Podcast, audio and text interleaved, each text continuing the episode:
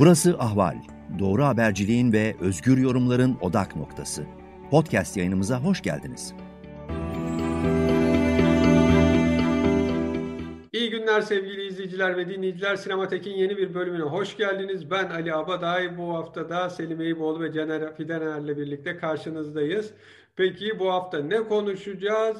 Netflix'e yeni gelen Zack Snyder'in yönettiği Army of the Dead Ölüler Ordusu ee, ve bu bağlamda da zombi, apocalypse, zombiler ve kıyamet filmleri üzerine devam edeceğiz. Öncelikle sevgili Selim Eyvoğlu ve sevgili Caner Fidener hoş geldiniz. Nasılsınız? Umarım iyisinizdir. Hoş bulduk. Sağ ol. Ee, şimdi bu filmde şunu görüyoruz artık hani bu zombi e, filmlerinde zombi janrında bir grup için bilinen bir şey işte Amerikan ordusu bir hata yapar ya da bir şey vardır. Oradan bir zombi salgını başlar ya da zombi atağı ve ondan sonra bazen belli bir bölgeyi bazen belli bir e, ülkeyi kapsar ve buna karşı insanların zombilere karşı savaşını görürüz. Bunda da işte e, araya 51'den çıkan çok önemli bir kargo var ki bu hani özellikle e, UFO'larla uzaylılarla ilgilenenler için bu New Mexico'da işte 1950'lerde e, bilinmeyen bir uçan cismin düştüğü, sonra uzaylılar üzerine testler yapıldı, uzaylılarla görüşüldüğü söylenen meşhur Amerikan Hava e, Kuvvetlerine ait üs. Oradan bir kargo çıkıyor. Bu yolda bir trafik kazası geçiriliyor ve bu açılmaması gereken kargo açıldığında içinden bir zombi fırlıyor. Ve o zombi işte Las Vegas'a gidiyor ve Las Vegas'ı tamamen zombilere ait bir şehre dönüştürüyor. Sonrasında da burada bazı eski paralı askerler işte kendileri çıkış yolu arıyor ya da birilerini kurtarıyor. Bu zombilerle mücadele ediyor. Ve sonunda bu şehri tamamen yok etmeden önce de bir grup yine bu eski paralı askere şey teklifi geliyor. Yani burada bir kazino var. Zaten Las Vegas büyük kumarhaneler şehri. Bu kazinonun biz şeyini aldık sigortasını ama 300 milyon doları çıkarırsanız 50 milyon dolar sizin gibi bir teklif geliyor. Bunu da bir, bir grup kabul ediyor ve macera onun üstüne devam ediyor. Bu arada baştan söyleyeyim program spoilerlı sadece bu film değil diğer zombi ve zombi kıyametiyle ilgili filmlerde de spoiler verebiliriz. Söylemedi demeyin. Caner Hocam siz filmi nasıl buldunuz? Film hakkında neler söylemek istersiniz? Ee, teşekkürler. Army of Dead, Ölüler Ordusu ve uzun bir film.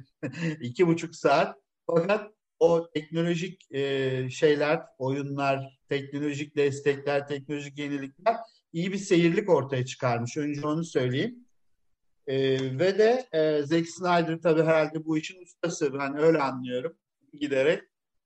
E, zombileşme olayının bir kere Las Vegas'ta olması hani söylediğin e, bir geri plan önünde hani belli bir makullük taşıyor olmakla birlikte ben aynı zamanda orada bir e, metafor da sezdim. Hani Las Vegas bir taraftan kumarhane, işte tırnak içinde ahlaksızlık, ondan sonra insanların azgınlığı falan gibi böyle bir alt metinde olabilir diye düşünüyorum. Yani azarsanız olacağı bu günlerden.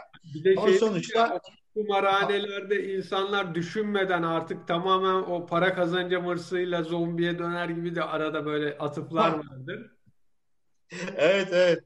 Yani sonuçta e, öyle bir alt metinde okunabilir ama e, bir ekip toplama hikayesi. İşte ekibi bir büyük patron e, topluyor. Çok büyük paralar teklif ederek e, insanlara işte farklı farklı görevleri olan bir ekip topluyor. Ondan sonra o ekip bu tırnak içinde imkansız görevi başarmaya e, çalışıyorlar. Fakat aşağıda bir tane de şey var. E, baba kız hikayesi var e, formda. Yani işin psikolojik katmanı da e, güzel oturtulmuş diyelim. Bir de tabii için içine ihanetler giriyor rekabetle birlikte. E, bir yerde bir twist oluyor aşağı yukarı e, ortalarında mıydı neydi? Yani meğerse onun için değil de başka şey için e, oraya gönderilmiş bu ekip. Sonuçta Scott Ward ve Kate Ward diye baba kız var. E, kahramanların isimleri. Birini Dave Bautista oynuyor. Birini Elle Prel e, oynuyor. Bir taraftan da bir karantina kampı var. Orada normal insanlar var. İşte biz o karantina kampını oradaki kişileri e, zombilikten nasıl korumaya çalıştıklarını falan da görüyoruz. O da günümüzdeki belki mülteci kamplarını falan da e, çağrıştırdı bana. Sonuçta e, işte biliyorsunuz kahramanlı filmlerde, ekipli filmlerde böyle sırayla herkes ölür ve sonuçta bir e, başarı elde edilse de bu bir sınırlı başarıdır diyelim. E, ve finalde e, bir çeşit yalnızlık görünür. E, bu film bu tarzda bir e, zombi filmi olmuş. İşte nükleer bombayla e, ancak e, enfekte olmuş bölüm diyelim ortadan kaldırılacak. Öyle bir sınırlı zaman var. Hani e, James Bond'daki gibi saat geriye doğru işliyor. Şu kadar kaldı, bu kadar kaldı diye. E, gayet heyecanlı bir film olmuş. Onu söyleyeyim. Ama zombi literatürü içinde e, nasıl bir yere oturuyor? Herhalde onu Selim Hocam daha güzel anlatır. İşin biraz başından girmekte fayda var diye düşünüyorum. Evet Selim Hocam hem film hakkında hem filmin zombi filmleri zombi literatürüne nerede durduğuna dair sizin yorumlarınızı alabilir miyiz? E, tabii ki. Şimdi öncelikle bu film hem zombi filmi hem de bir soygun filmi. Yani bir yanıyla şey bile benziyor. Ocean's Eleven e, soyguna benziyor. Şimdi ortak yanı şöyle bir şey sanırım. E, yani hem zombi hem soygun olmasının şeyi. Bütün bu soygun filmlerinde, Amerikan'ın Hollywood soygun filmlerinde aslında hiçbir zaman fakir insanların parasını soymazsınız. Bu ya Nazi altınlarıdır. Kelly's Heroes diye 70'lerde Clint Eastwood'un Telly Savalas'ın oynadığı bir soygun filmi vardı. Nazi altınlarını çalmak için Amerikalılar ve bir takım Alman askerleri birleşip de bir soygun yapıyorlardı. Orada Nazi altınları. Burada Las Vegas'ın e, kumardan kazanılmış parası, aşırı zenginlerin parası Ocean's Eleven'da. Yani çalsanız da sizi böyle ahlaki bir şeye paradoksa sokmayacak tür bir e, ne şey içinde e, ortam içinde gelişiyor ve western boyutu da hep var. Ee, dediğim gibi The Good, The Bad and The Ugly mesela bunun en tipik örneklerinden biri yani soygun, para çalmak için filan bir araya gelinmiş. O yüzden bir sürü insanların e, öldüğü bir şey. Yani bu filmde ilginç bir karamsarlık var herkes ölüyor. Ee, demin Caner'in söylediği gibi Las Vegas gibi bir tür ölü kültürün kendi kendine recycle eden bir Amerika imajının e, şeyinde geçiyor. Yani Las Vegas'ın kendisi zombi ikisi de ölümü bir anlamda temsil ediyorlar. Ve filmde ne kazanılıyor? Aslında para da kazanılmıyor. Hiçbir şey kazanılmıyor. Sadece baba ve kız bir tür böyle bir barışır gibi hani oluyorlar. Babayı daha iyi anlıyor ve ondan sonra belki de tek survive yani şey hayatta kalan kişi o oluyor. Filmin sonu daha daha karamsar. Şimdi adını hatırlayamayacağım ama siyah karakter e, şey özel uçağa biniyor ve o noktada onun da zombileştiğini e, Mandero. O evet devam filmi için bırakılmış hocam. Çünkü devamı düşünülüyor. New Mexico'da bunun devamı olabilir gibi.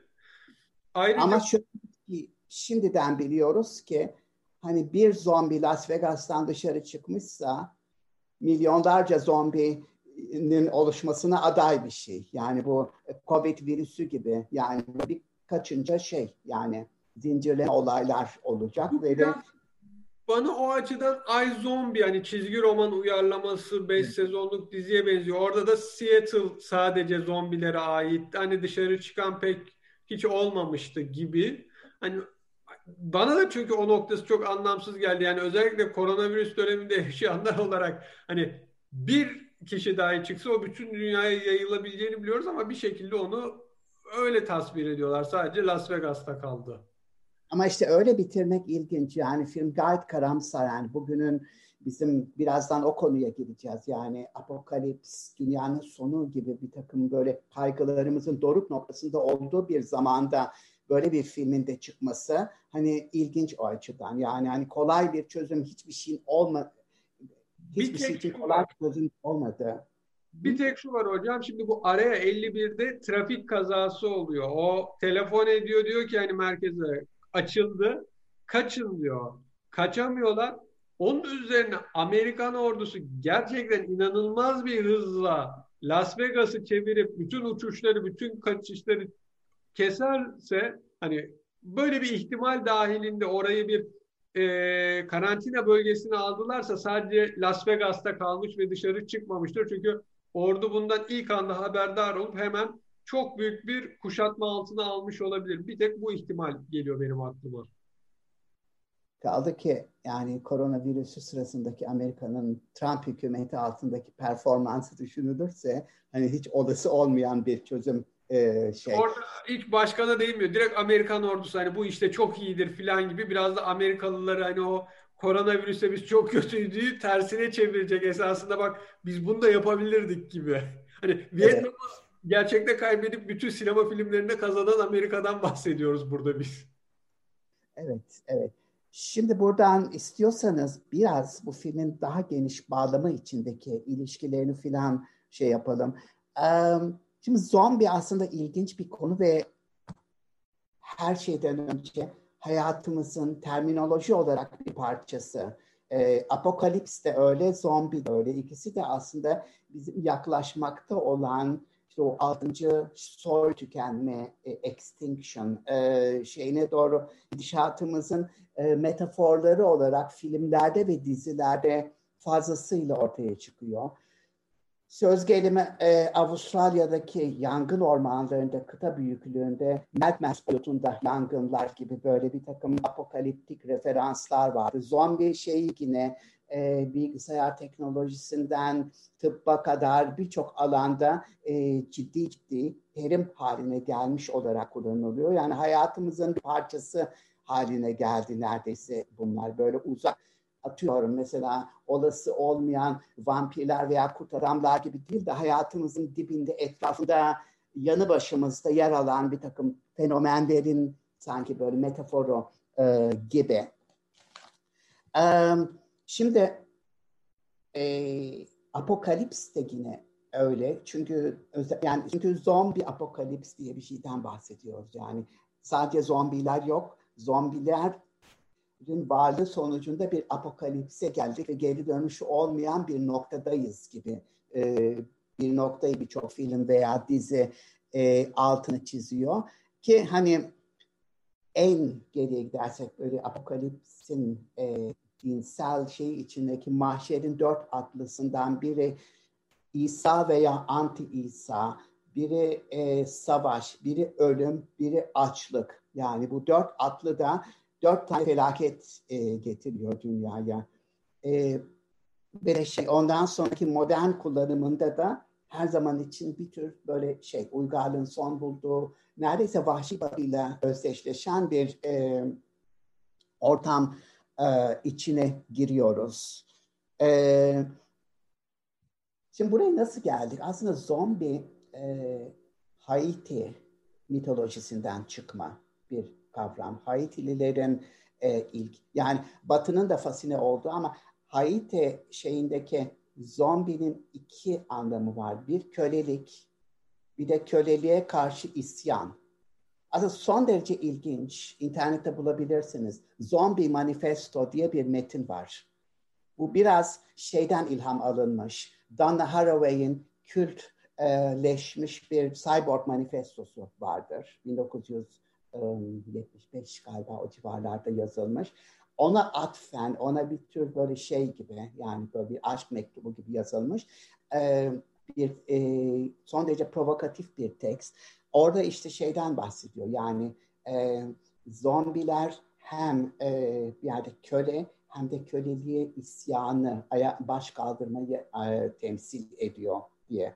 Şimdi bu bağlam içinde ilk zombi filmini düşünürsek Hollywood'daki Beyaz Zombi 1932 ya da 34 yapımı yanılmıyorsam film. Burada e, bir Amerikalı adam kendisine pek böyle şey aşık olmayan bir kadını e, zorla köleleştirerek kendisine aşık etmek için bir büyücüye başvuruyor. Bu büyücü kılıklı karakter Bela Lugosi'nin oynadığı kadını bir şekilde bir zombiye dönüştürüyor. Bir tür seks kölesi, erkeğe itaatkar kadın haline geliyor. Yani filmin aslında asıl e, alt metni böyle bir şey. Ee, Şimdi ilk bun, ondan sonra biraz atlıyorum. Daha çok önemli birçok film var. Mesela I Walked with a Zombie, bir zombiyle büyüt, yürüdüm e, gibi son derece çarpıcı ve değişik bir zombi e, filmi var. Um, fakat en önemli sıçrama ya da eşik noktası sanırım George Romero'nun e, üçlüsü, zombi üçlüsü. E, The Night of the Living Dead e, ile başlayan. Şimdi e, The Night of the Living Dead'de şöyle bir e, durum var, ilginç bir durum. E, birincisi ırksal bir gerilim var. E, bir grup insan bir binaya sığınıyor çünkü e, zombiler saldırmaya falan başlıyor. Ama filmin başına gidersek en başında şöyle bir sahne var. Babasının mezarına çiçek götürmek için bir kız ve erkek kardeş uzun bir mesafeyi arabayla e, kat ediyorlar. E, aldıkları çiçeğin pahalılığından, mesafenin uzaklığından, bu ritüelin gereksizliğinden bahsediyorlar ve şakalaşıyorlar ve mezara geldiklerinde e, erkek e, olan kardeşlerden e, diğerine böyle bir bum diye korkutuyor. Babaya e, bir anlamda saygısızlık etmiş oluyorlar ve tam o noktada mezardan baba çıkıyor ve e, erkek çocuğu öldürüyor. Ve şöyle kız... bir şey hocam, orada şöyle bir şey var. O, e, baba mezardan çıkmıyor da babanın mezarında şey geç oldu gidelim derken biri mezarlıkta yürümeye başlıyor. O sırada da atışma var. Çünkü çocuk kalkıp gitmek istememiş. Kız kardeş diyor ki yani bunu yapmamız lazım. Anne de yemeğe bekliyor. Sonrasında o adamı gördüklerinde çocuk şeyi anlıyoruz. Kızı eskiden de hani senin için geliyor diye korkuturmuş ve o işte kardeşim size saygısızlık etti pardon diyecekken zombi kıza saldırıyor. O abisi araya giriyor ve kafasını taşa çarpıp hayatını kaybediyor. Kız da orada bağırarak kaçıyor. Hani öyle evet. bir nokta var. Tam o şeyde e, mezarda çocuk istemiyor abi ve hayatını kaybeden de abi oluyor. Evet. E, sonuçta aile yapısının parçalanması, aile, nükleer ailenin çözümsüzlüğü gibi. Yani bir takım kolektif korkuların kaynağı aslında e, film bir açıdan. E, Robin Hood'un çok güzel bir yazısı var bu konuda. Yani şey e, korku filmlerinin altındaki özellikle ucuza mal edilmiş e, şey tür filmlerden bahsediyor. Bu gece yarısı sineması kategorisine giden kült filmlerden bahsediyor. Bu ve mesela The Texas Chainsaw Massacre gibi filmler sinema eleştirmenleri tarafından yerden yere vurulmuş filmler. Hatta yerden yere vurmaya tenezzül bile etmediler. Yani bu filmleri yok saydılar. Sonra baktılar ki New York'ta bir grup insan gece yarısı gerçekten böyle bir tür kült gibi e, tapınırcasına filmlere gidiyorlar. Tekrar tekrar her gece e, e, dolup taşıyor sinema salonları ve bu noktada hani burada farklı bir şey var. Bizim göremediğimiz başka bir şeyler oluyor şeklinde e, bir takım sinema kuramcıları daha çok yani bir takım düşünceler ortaya koyuyor. Robin Hood'un ki bunlardan en iyilerinden e, bir tanesi. Şimdi e, The Night of the Living Dead'de daha sonra bir grup insan zombiler arttıktan sonra bir eve sığınıyor. İşlerinde bir tane siyah adam var. En becerikli, en akıllı olanları o. Fakat e, siyahlarla beyazlar arasındaki tansiyon, gerilim, ırkçı gerilim en aslında bir arada olmalarını ihtiyacı oldukları noktada da kendini gösteriyor. Gereksiz yere e, tansiyon çıkıyor. O noktada ilginç bir şekilde aile yapısının bozulmasına bir referans da e, bir ailenin e, küçük kızı zombileşiyor ve ilk aşamada e, annesini öldürüyor. Değil mi? Annesinin babasını mı öldürüyor? E, tam hatırlamıyorum da şey ilk yani anneyi öldürüyor. E, babayla çünkü şey oluyor. Baba yukarıda kapıyı kapıyor, açıyor Ondan sonra en sonunda şey onu e, yanılmıyorsam o kız kardeş, mezarlıktaki kız kardeş vuruyor. Ondan sonra aşağı iniyorlar ve hani küçük kızın zombi olarak annesini yediğini ve hani saldırmaya başladığını görüyorlar. Dolayısıyla yani e, aile içindeki gerilimde, gerilimlerin, arıza ailelerin, geçmişlerinin e, biriktirdiği bir takım kin, nefret, başkaldırı gibi duygular kendisini zombileşme olarak e, ifade ediyor. Yani bu noktada zombilik hakikaten bizle daha çok ilgili, bizim kendi problemlerimizle daha çok ilgili. E, ikinci filmine geçtiğimizde bunu daha net görüyoruz. E, Ölülerin Şafağı, The Dawn of the Dead filminde yine bir grup insan bir alışveriş merkezine bu sefer e, kapanıyorlar. Bütün kapıları kilitliyorlar filan. Alışveriş merkezi sınırsız tabii silah dükkanı var bir tane. Her türlü tabancalar, mermiler, e, tüf, e, otomatik tüfeklerin filan da olduğu büyük bir iştahla silahlanıyorlar. Onların her biriyle oynuyorlar e, filan. Ve bir noktada zombiler oraya tabii ki giriyor. Ve bir karakter dehşetle yani her yerden kaçtık zombilerden. Alışveriş merkezine niçin gelsinler diyor. Ve de psikolog bir karakter şöyle bir açıklama yapıyor. Bunlar e, insan hallerindeyken de alışveriş merkezlerine sürekli gidip alışveriş ediyorlar, tüketiyorlardı. E, öldükten sonra büyük bir ihtimalle aynı ritüele devam ettiriyorlar gibi bir yorum yapıyor. Bu aslında tam hani Romero'nun e, ne yapmak istediğini bu üç filmde 12'den vuran bir e, şey e, ifade. Çünkü gerçekten de hani onun filminde zombiler kapitalizmin bir metaforu olarak ilk defa ortaya çıkıyor. E, zombiler e, o çıkan elektrikli merdivenlerde e, aynı müşteriler gibi.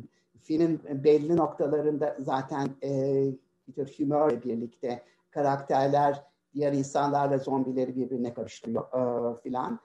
E, ve de bir anlamda meşhur bir avantgard e, kolaj vardır e, Barbara Kruger'in I shop therefore I am diye.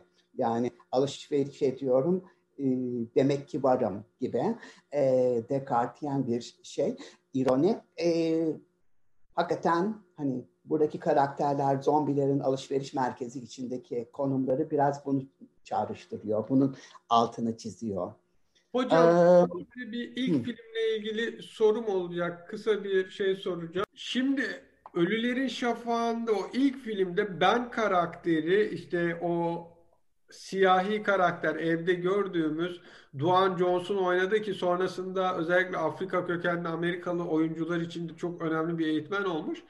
Öldürülüyor ve onun ölüsünü bu güney eyaletlerinde eskiden özellikle Ku Klux veya diğer ırkçıların e, siyahilerin ölülerini asmaları veya işte ortada sergilemeleri gibi bir şekilde özellikle yazılar geçerken fotoğraf fotoğraf George Romero gösteriyor. Hani orada da bir ırkçılık ve hani ırkçılığa bir bakış ben öyle algılamıştım. Siz ne düşünüyorsunuz Selim Hocam bu konuda? Evet ben onu neredeyse unutmuştum yani filmin sonundan bahsetmeyi. E, gerçekten de e, beyaz şerif her şey e, sakinleşince işte zombilerin büyük bir çoğu öldürülünce e, filan falan sonunda bu grupla karşılaşıyor. Can Havri ile evden yeni çıkmışlar ve de Şerif'in ilk davranışı onu vurmak oluyor. Aslında burada ilginç bir şey de var. E, sadece Romero'nun filmlerinde değil, bütün bir zombi evreni içinde. Yani zombi ötekilik adına bir sorun, paradoks yaratan bir kavram. Yani yaşayan ölü diyoruz zaten. Yani hem hayatta hem ölü aynı anda. Hani aynı anda her ikisi olamaz ama burada oluyor yani zombi olmak durumunda. Dolayısıyla şerif için zenci ya da zombinin şerifi temsil etmesi yani filmde gerçekten e, şey yani insanların zombi zombilerin de hani insan e, olduğu ikisinin arasındaki ayrımın öyle bir siyahlı beyaz gibi bir fark olmadığı üzerinde sürekli e, duruluyor. E, bu da tabii şey yani daha sonraki filmlerde sürekli hani gelişen bir e, kavram. E, tabii bu kavram ilk de değil. E, yine böyle küçük bir parantez içinde diyeyim. İlk zombi büyük bir ihtimalle Frankenstein'in yarattığı canavardı. Yani ölü parçalarından şey yaparak bir araya getirip dikerekten işte bir beyin şey yaparaktan insan formunda e, bir yaratık e, yaratıyor. Yaratık hem canlı hem ölü aynı zamanda. Dolayısıyla hani en zombi tanımına uyan e, ilk örneklerden biri de bu. Ama şimdi asıl temamıza Ufak Şimdi... bir şey sorabilir miyim bununla ilgili ikinize de filmden bir bağlam ben merak ettiğim için soracağım oradan devam edelim. Şimdi bu filmde şeyi görüyoruz o alfa dedikleri ve zombilerin kralı gibi olan o zombinin eşinin hamile olduğu ve işte öldürülünce de ceninde bir zombi bebek olduğunu görüyoruz. Ve bu şeyde de vardı. Van Helsing'de bu Hugh Jackman'ın oynadı. Orada da işte Dracula bebeklerini canlandırmaya çalışıyordu. Üç gelininden yüzlerce bebeği vardı ve işte bu Frankenstein'ın e, canlanmasını sağlayan elektrikli onları. Şimdi bu yeni bir şey denebilir mi? Hani çünkü bildiğimiz nedir? İşte Drakula'nın ısırınca işte vampirlik geçer. Asla hani vampir bebek doğmaz. İşte bir tek Blade farklıdır. O da annesi insanken ısırılmış da hamileliğin son anında Blade vampir ol, yarı vampir doğmuştu. Bir, bir istisna o olabilir. İşte zombilerin çocuğu olmaz. Çünkü zombilerde hani düşünme de çok bilinen bir şey değildir. Kurt adamlarda da ya da kurt insanlarda da diyebileceğimiz bu yeni bir şey diye ekleyebilir miyiz? Siz ne düşünüyorsunuz? Yani o ceninde bebeğin olması hani kadının vücudunun o cenini göstermesi kısmına yoksa bunu Zack Snyder'ın yaşadığı trajediye mi bağlamalıyız? İlk kim söz almak ister? Selim Hocam buyur. Peki.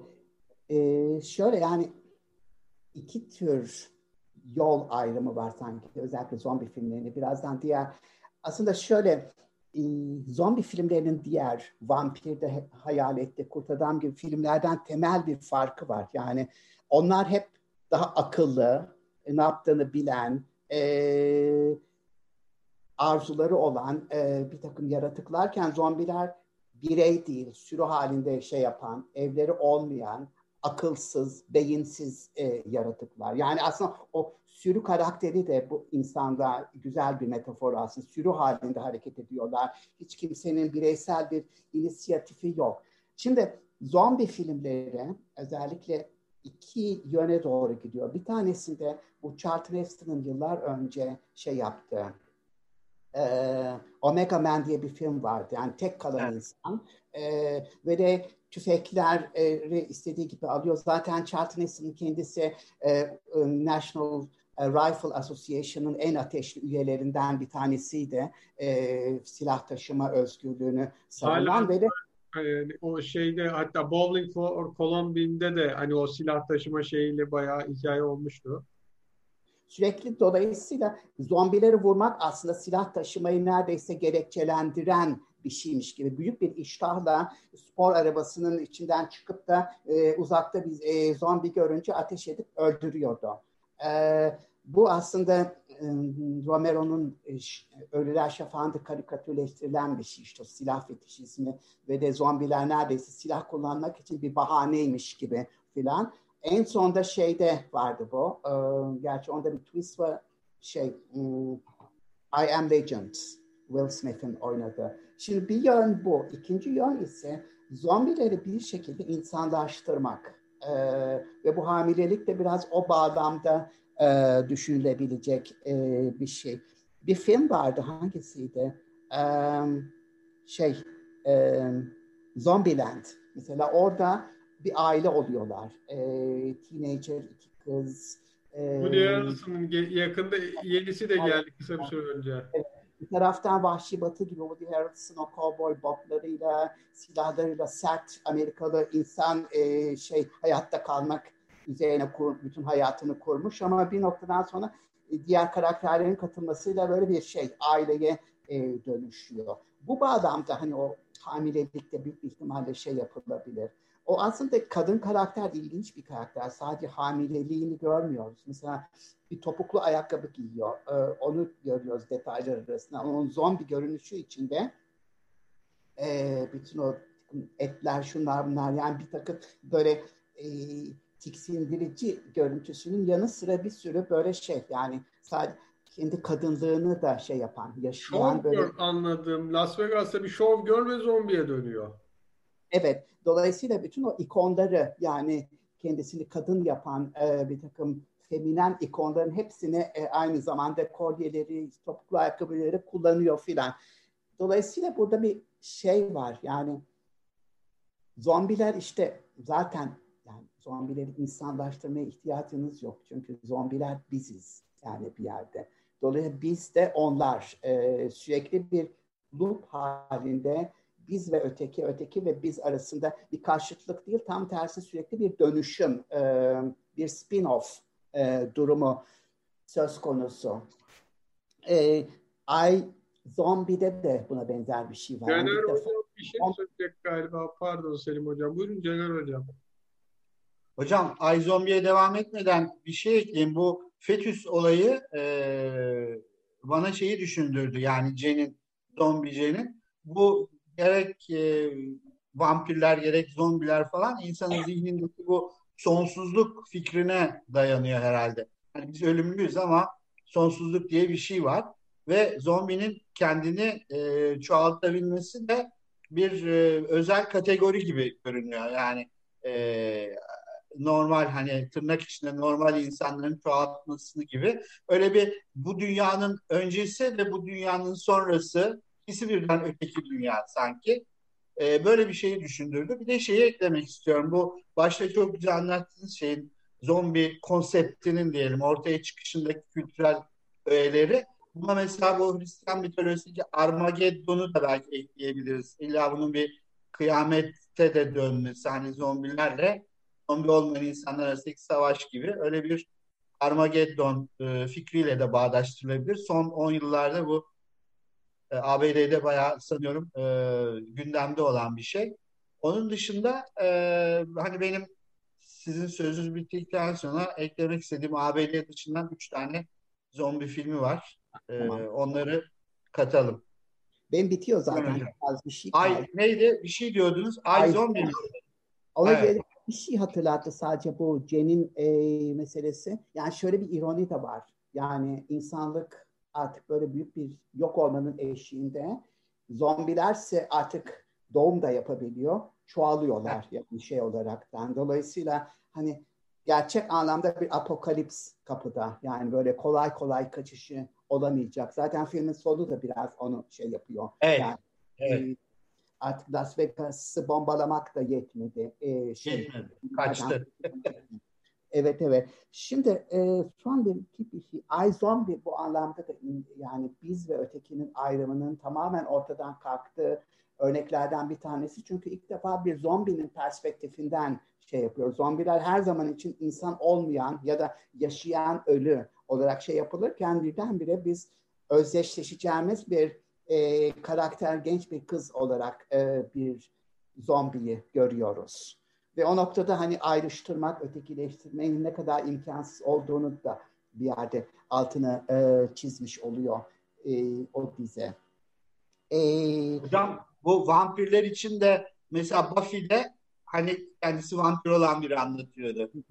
Buffy the Vampire Slayer'da filan. Değil mi? Yani vampirler için bu önceden yapılmış bir şey. Vampir olmak nasıl bir şey? Tabii, Şimdi tabii. zombiler için de yapılmış. Orada da mesela ötekiliğin artık mümkün olmadığını evet. çok altını çiziyor. Bütün e, mizacı dizinin aslında vampirler de bizim gibi insanlar aslında. Bizim gibi arzulu yani bizim gibi zaafları olan diğer yaratıklar da hepsi yani vampir artık diğerleri her biri aslında hani bizler gibi insanlar. Bizler de onlar gibiyiz aslında. Bazen biz onlardan daha kötüyüz filan. Evet. Hocam şeyde bu e, kitle psikolojisini hatırlatmıştınız. Zombilerin hani e, bir arada davranmaları ve o da herhalde Gustav Le Bon'un kitle psikolojisi kavramıyla belki e, örtüşen veya oradan da kaynaklanan kavramsal olarak yani bir yanı var demek ki zombi e, filmlerinin. Son olarak ben iki filmden daha bahsetmek istiyorum. Belki şey, Cured diye e, tedavi edilmiş diye bir film var. Bu noktada e, zombileşmeye karşı bir çözüm bulunuyor. E, şey e, zombiler tekrar insana dönüştürülüyor. Ama hiçbir zaman toplum onları kabul etmiyor. Onları hala yarı zombi gibi ikinci sınıf insan olarak toplum içinde insanlar arasında bir hiyerarşi oluşturmuş oluyor. Evet. Çok da toplumsal bir film. Öbürleri gibi böyle eğlencelik bir film değil. Ee, şey zombiliği biraz metafor olarak kullanıyor. Mültecilik en gibi sanki değil mi? Mültecilik gibi. Yani evet. mülteci gelir ama işte o muhacirdir, öbürü manavdır mesela. Evet, toplumda evet. da vardır. Tam şey olmaz. Ee, son olarak da tabii ki atlamadan olmaz. 28 gün sonra, 28 hafta sonra filmleri. Yani e, onun hakkında konuşmak isteyen var mı? Yani ben. Yok, buyurun hocam. Yani orada da aslında ikisinde de e, yani bir, hani bu filmlerin hiçbirinde zombi lafı geçmiyor. Çünkü zombiye inanmıyoruz. Ama yaşayan ölü vesaire gibi bir takım böyle tanımlamalar, betimlemelerle şey yaptığımız zaman sanki bilinmeyen bir fenomenmiş gibi yani şey oluyor. Burada da aslında zombi lafı hiçbir birçok filmde geçmiyor. Sadece parodilerde geçiyor zombi adı ama onun dışında- Hastalık, bir hastalık, bir salgın, ulaşan Yani bir şey. oluyor öbür türlü. Zombi başından derseniz kimse hani inanacağı, ciddiye alacağı bir şey. Çünkü e, olmuyor. 28 gün e, sonra ve 28 hafta sonra, 28 hafta sonra daha da çarpıcı film. Yani ordunun kendisinin ne kadar böyle kirli amaçları içinde olduğu, e, insanlar üzerinde deneyler yaptığı filan böyle ama sanki bugünün koşullarında geçiyor. Yani bir korku filmi gibi değil de yanı başımızda faşizan bir şeye dönüşebilir. Yani ordu veya devletin e, diğer aygıtları, organları filan gibi bir şey yaratıyor. Bu 28 gün e, ikilisi ve ben burada bitiriyorum kendi sözlerimi. Caner Hocam sizin üç filminizi alalım sonra ben bir iki ekleme yapmak istiyorum programı bitirmeden. Tamam. Ee, ben e, ABD dışından bir iki örnek eklemek istiyorum. Birisi Güney Kore'den e, Zombie Express'ti 2016 tarihli. E, Yeon Sang-ho yönetmenin adı. Aslında animasyoncu bir yönetmen ama e, Train to Busan Çok Ee, ben beğenmiştim veya-. Evet Busan Express olarak da biliniyor ama Türkçe'de Zombie Express diye kullanılmış. Özgün adı da Busan Harenk'miş. Orada ben şeyi fark ettim. Yani bu ABD filmi özellikle bu Army of Dead'de Ölüler Ordusu'nda e, rekabetçi insan ilişkileri tanımlanıyor. Hep böyle paraya yönelik. O çok para varsa gelirim ne olursa olsun gelirim falan diyor kahramanlar. İşte ona şu kadar para vereceğiz, bunu bu kadar para vereceğiz. Onun para hep böyle bir zaten çok büyük bir parayı e, bulmak için gidiyorlar falan ve e, bir hiyerarşi var. Mesela helikopter pilotu diyor ki hani e, ben ikinci sırada da, hani birinci sırada kasayı açan olsa bile ben de ikinci sıradayım değil mi? Şu filanca kadar aşağı durumda değilim.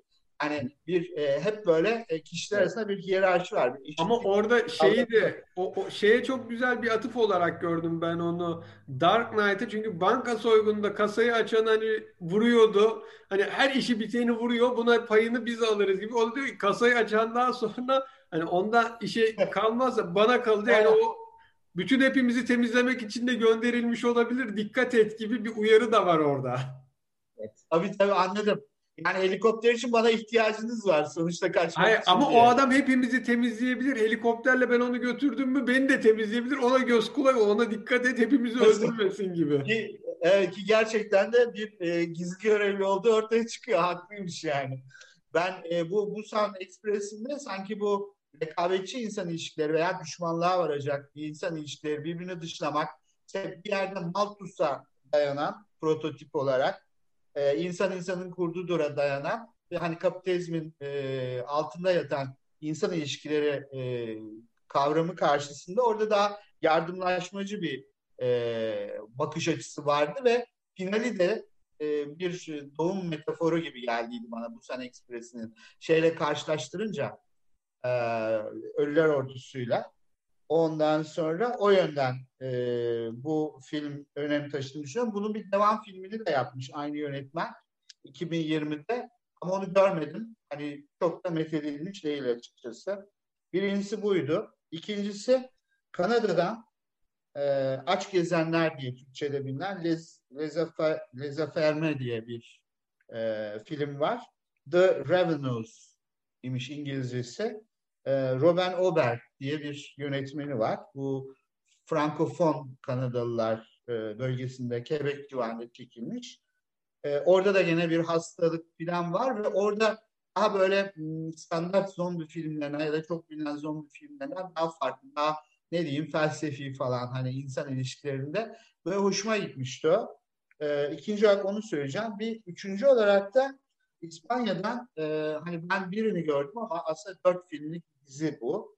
REC, R-E-C diye yazılıyor. Hatta köşeli parantez içinde yazıyorlar. Hani recording diye köşede görünür ya kaydederken. E, filmin adı o. Türkçe'de e, Ölüm Çığlığı diye oynamış birincisi. 2007 tarihini taşıyor. John Balaguer, Paco Plaza diye yönetmenleri var ve Barcelona'da çekilmiş. Sonra bunun devam filmleri de var. 2009'da Rek 2 kayıt.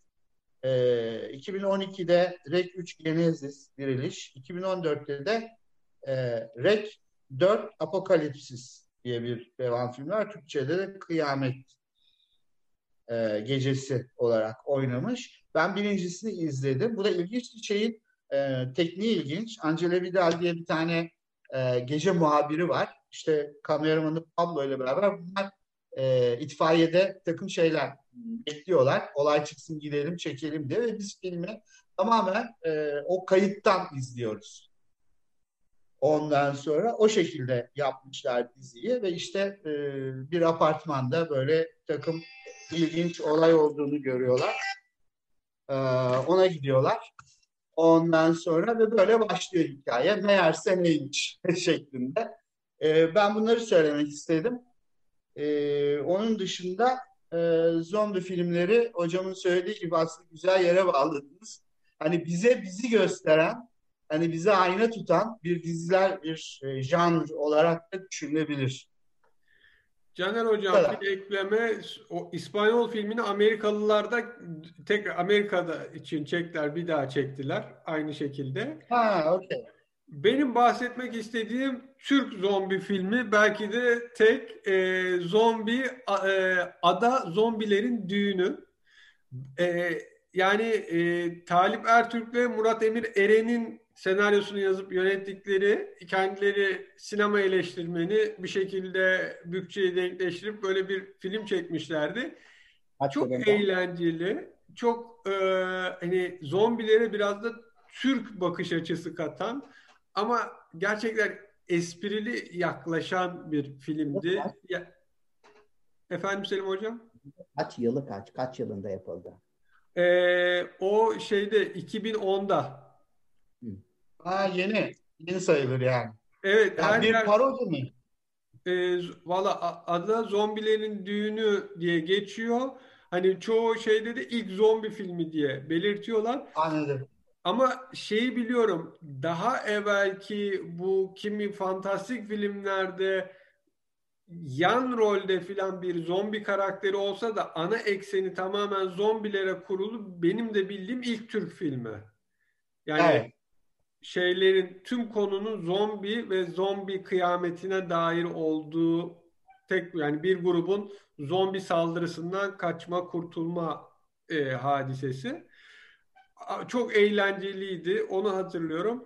Ondan sonra e, son dönemlerden ro, e, roman uyarlaması da olan World War Z, Dünya Savaşı Z, Z e, Brad Pitt'in oynadı. Devamı gelecek mi gelmeyecek mi diye konuşuluyor. Bunda da e, bir anda Amerika'da ve tüm dünyada başlayan zombi salgını var. İşte Birleşmiş Milletler için çalışmış Brad Pitt ailesini bir şekilde kurtarıyorlar. Diyorlar ki ailenin uçak gemisinde kalması en güvenli yerde için bu hastalığın ilk çıktığı yeri ya da işte çözümü bu ilacı bul.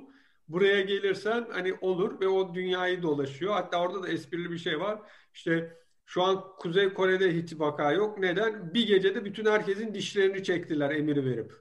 Yani, Çok güzel. İşte İsrail'le büyük bir duvar örülüyor fakat Araplarla İsrailler yani Museviler bir arada şarkılar söyleyip mutluluk şeyi yapınca o sese zombiler geliyordu. İşte sonunda bir e, şeyde araştırma yerinde ilacı buluyorlardı.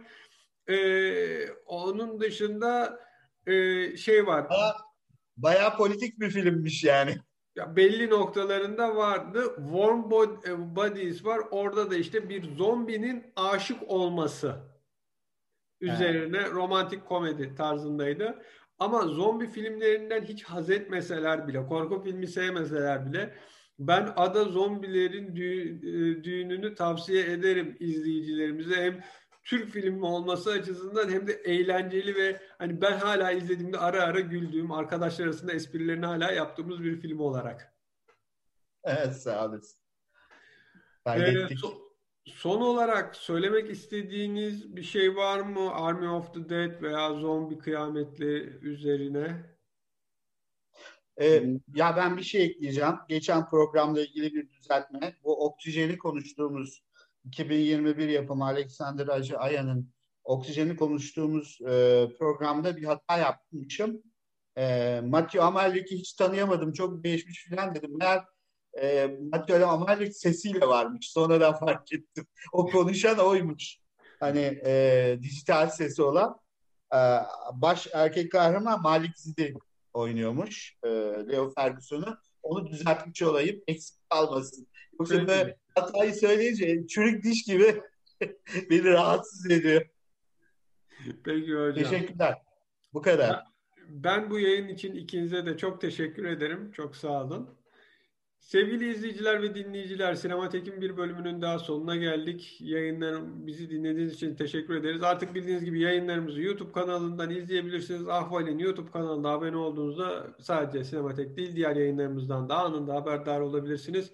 Ahval'in haberlerine kesintisiz ulaşmak için de Twitter veya Facebook'tan abone olursanız hiçbir engelle karşılaşmadan okuyabilirsiniz. Gelecek yayınlarda görüşmek dileğiyle. Hoşçakalın, iyi günler.